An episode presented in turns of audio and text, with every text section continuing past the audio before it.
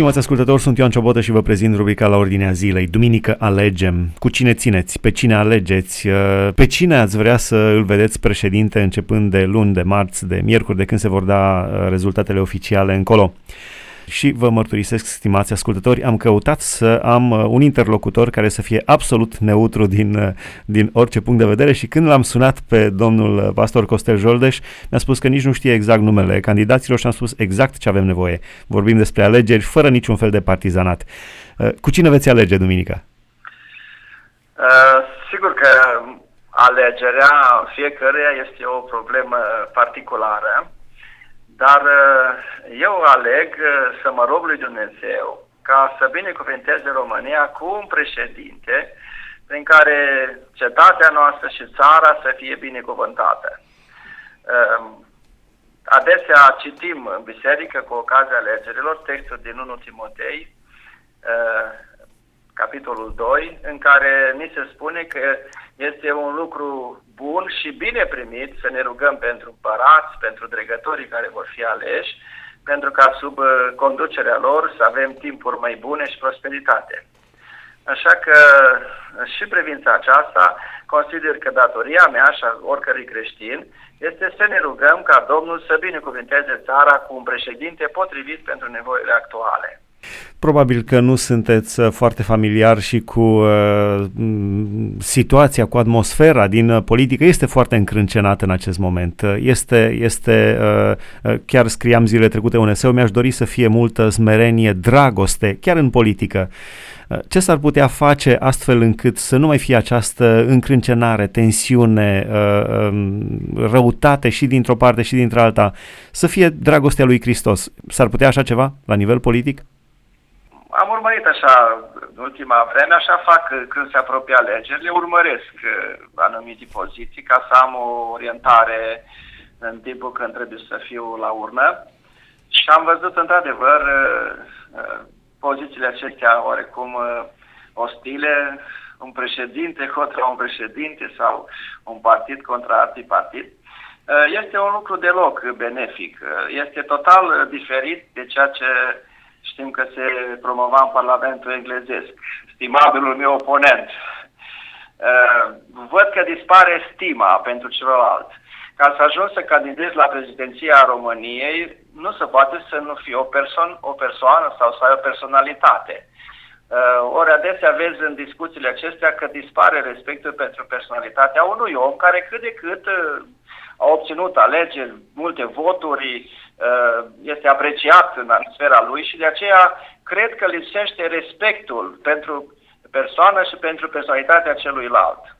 Uh, ce s-ar putea face este, cred că tocmai această sensibilizare, așa încât uh, să se înțeleagă că în situațiile acestea în care alegi un președinte, e vorba de o funcție, de Eh, câțiva ani în care să slujești unii cauze poporului tău și concentrarea ar trebui să fie pe problemele în sine care trebuie rezolvate și nici de cum pe eh, atacul la persoana celuilalt.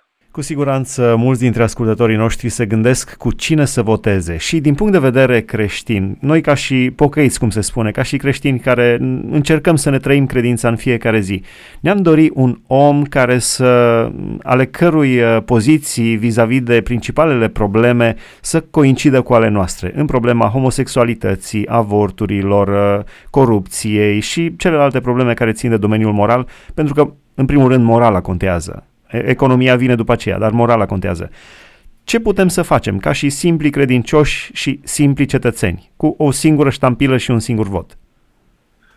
În principiu, în problema aceasta, ca și creștini, ă, noi avem un sistem de valori. Ă, sistemul de valori creștine nu este inventat de noi și marea noastră bucurie este că este sistemul de valori morale, morale revelat de Dumnezeu prin Sfânta Scriptură. Uh, istoria l-a testat și este uh, cel mai bun sistem de valori uh, pentru viața particulară și viața socială. Așa că în privința, în privința aceasta, uh, când suntem puși să alegem, uh, trebuie să ne uităm la oamenii care sunt atașați de acest sistem de valori. Cu cât o persoană este mai mult atașată de acest sistem de valori, bine ar fi să fie pe deplin, uh, cu atât este mai corespunzător pentru că va avea în plus în toată munca pe care o face și binecuvântarea lui Dumnezeu. Scriptura leagă uh, succesul uh, nostru în viață foarte mult de calitatea vieții morale, spirituale, de valorile vieții. Și în privința aceasta, când ne aflăm în fața unei, trebuie să avem în vedere tocmai aceste, acest sistem de valori uh, la persoanele pe care le votăm. Credeți că este posibil candidații la prezidențiale de acum, uh, indiferent cine va ieși președinte, să se pocăiască? Nu în sensul de a merge la biserică de pocăiți, ci în sensul de a se uh, prăbuși înaintea lui Dumnezeu și de a-L recunoaște pe Dumnezeu ca autoritate supremă și Biblia. Din punct de vedere al Scripturii, uh, răspunsul este că Dumnezeu dorește ca toți oamenii să fie mântuiți. Iar căile mântuirii nu sunt inventate de noi, calea arătată de Evanghelie este să crezi și să te pocăiești. Pocăința este schimbarea sistemului de gândire, vorbim în termeni anteriori, însușirea sistemului de valori creștine pe care le-a promovat Domnul Isus și creștinismul uh, din biserica primară, Uh, și în privința aceasta uh, a însuși Evanghelia este posibil la orice om. Mai ales că cei care candidează la președinție sunt oameni care au trecut printr-un filtru cultural, intelectual și cu siguranță pot să-și însușească în smerenie uh, sistemul acesta pe care se bazează concepția creștină.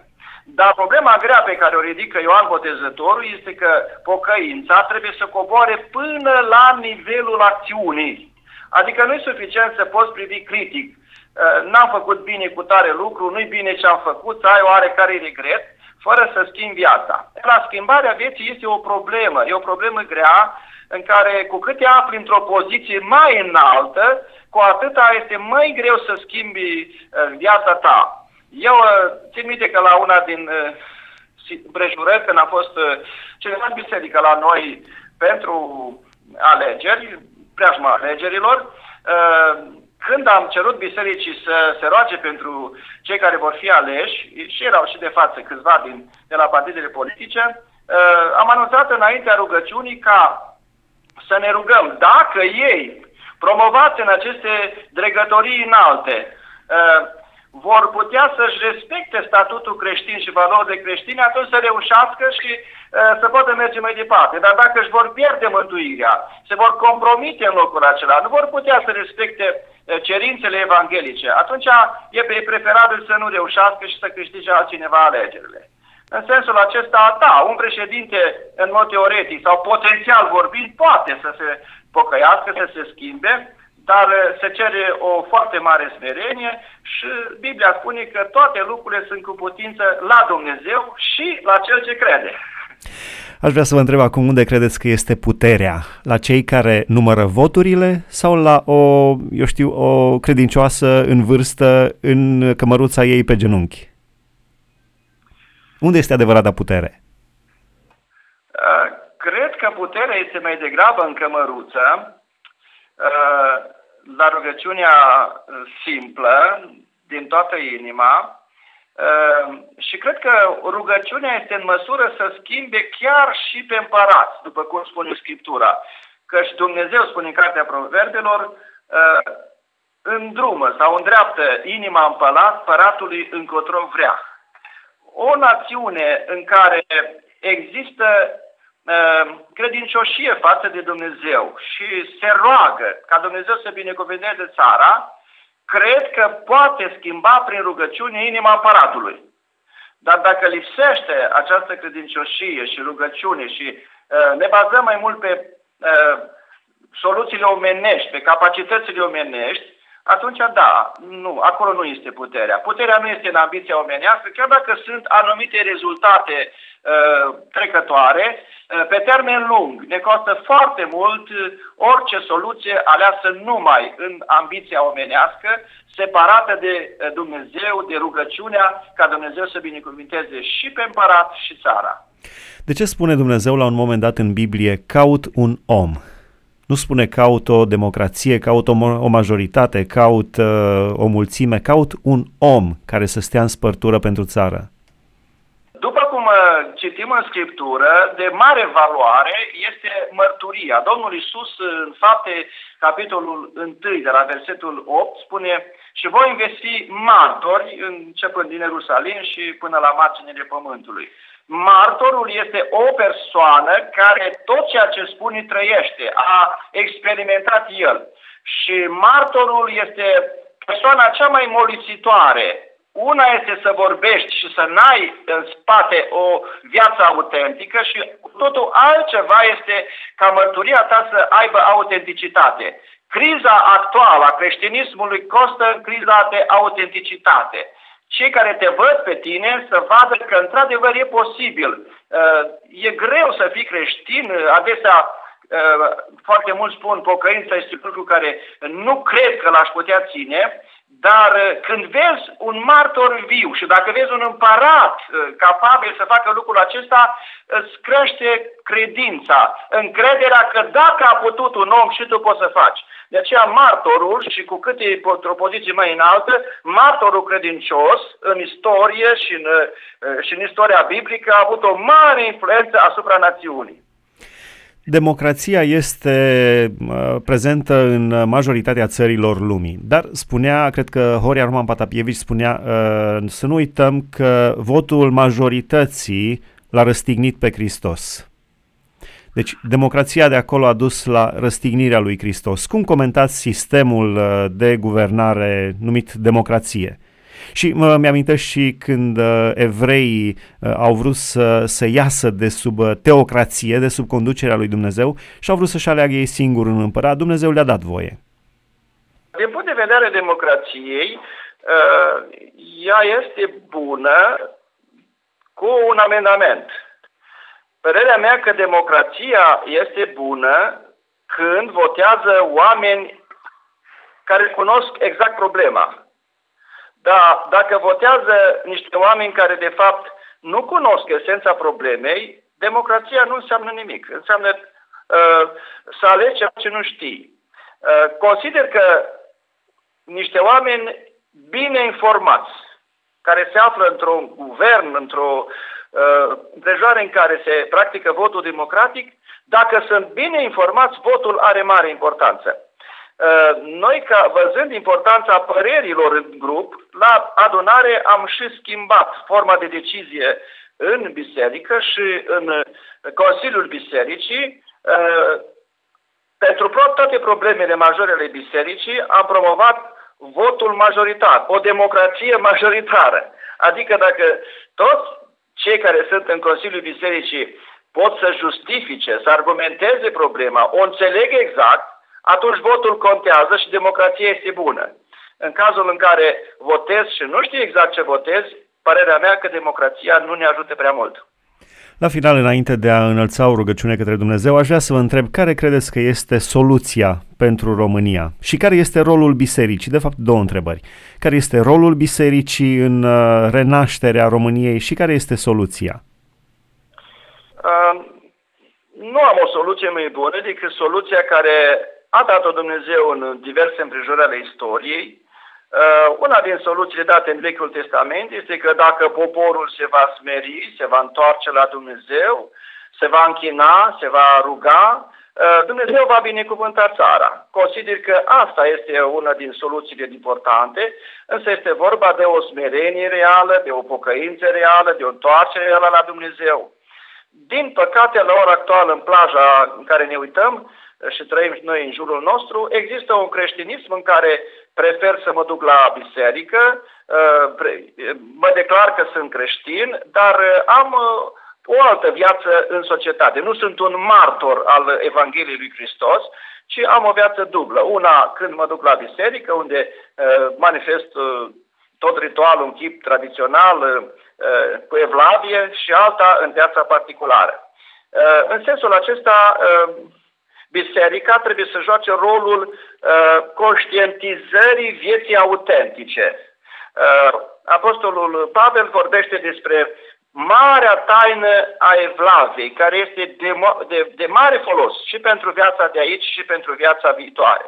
Așa că consider că biserica este chemată, așa cum spune Apostolul Pavel, în aceste împrejurări să fie stâlpul adevărului în tot ce privește relația cu Dumnezeu și închinarea înaintea lui Dumnezeu, care să cheme oamenii la o viață autentică, sinceră, deschisă, uh, lipsită de duplicitate, uh, lucru care este posibil pentru că Evanghelia înseamnă pe lângă oferta mântuirii în Hristos și oferta de a ne ajuta prin Duhul Sfânt să realizăm această măreață chemare de a fi urmași al lui Hristos în lumea aceasta.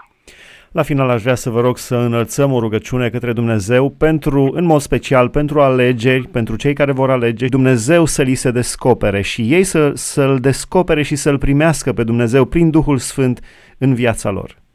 Să ne rugăm.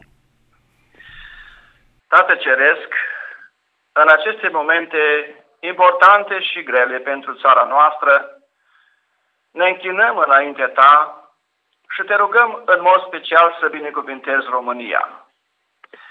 Te rugăm să dai discernere fiecare să înțeleagă valorile vieții la care chem pe fiecare om în lumea aceasta și să dai putere să hotărască în mod cinstit și cu cuget curat persoana pe care o alege. Lasă ca prin Duhul Sfânt să aibă lumină și călăuzire fiecare în parte și în felul acesta să poți binecuvânta țara aceasta cu prosperitate, cu cunoașterea voii tale și cu cunoaștere a chemării la viață veșnică. În special în aceste momente, binecuvintează pe fiecare în parte.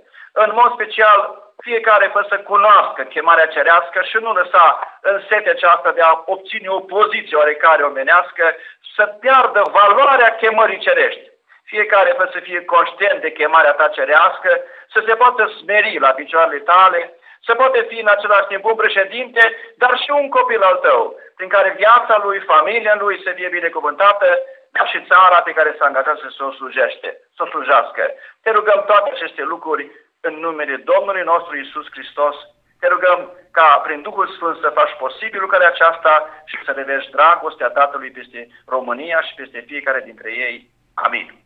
Amin, vă mulțumim frumos, stimați ascultători, am discutat despre alegeri. Aici se încheie rubrica la ordinea zilei, sunt Ioan Ciobotă, vă mulțumesc pentru atenție, Dumnezeu să vă binecuvânteze.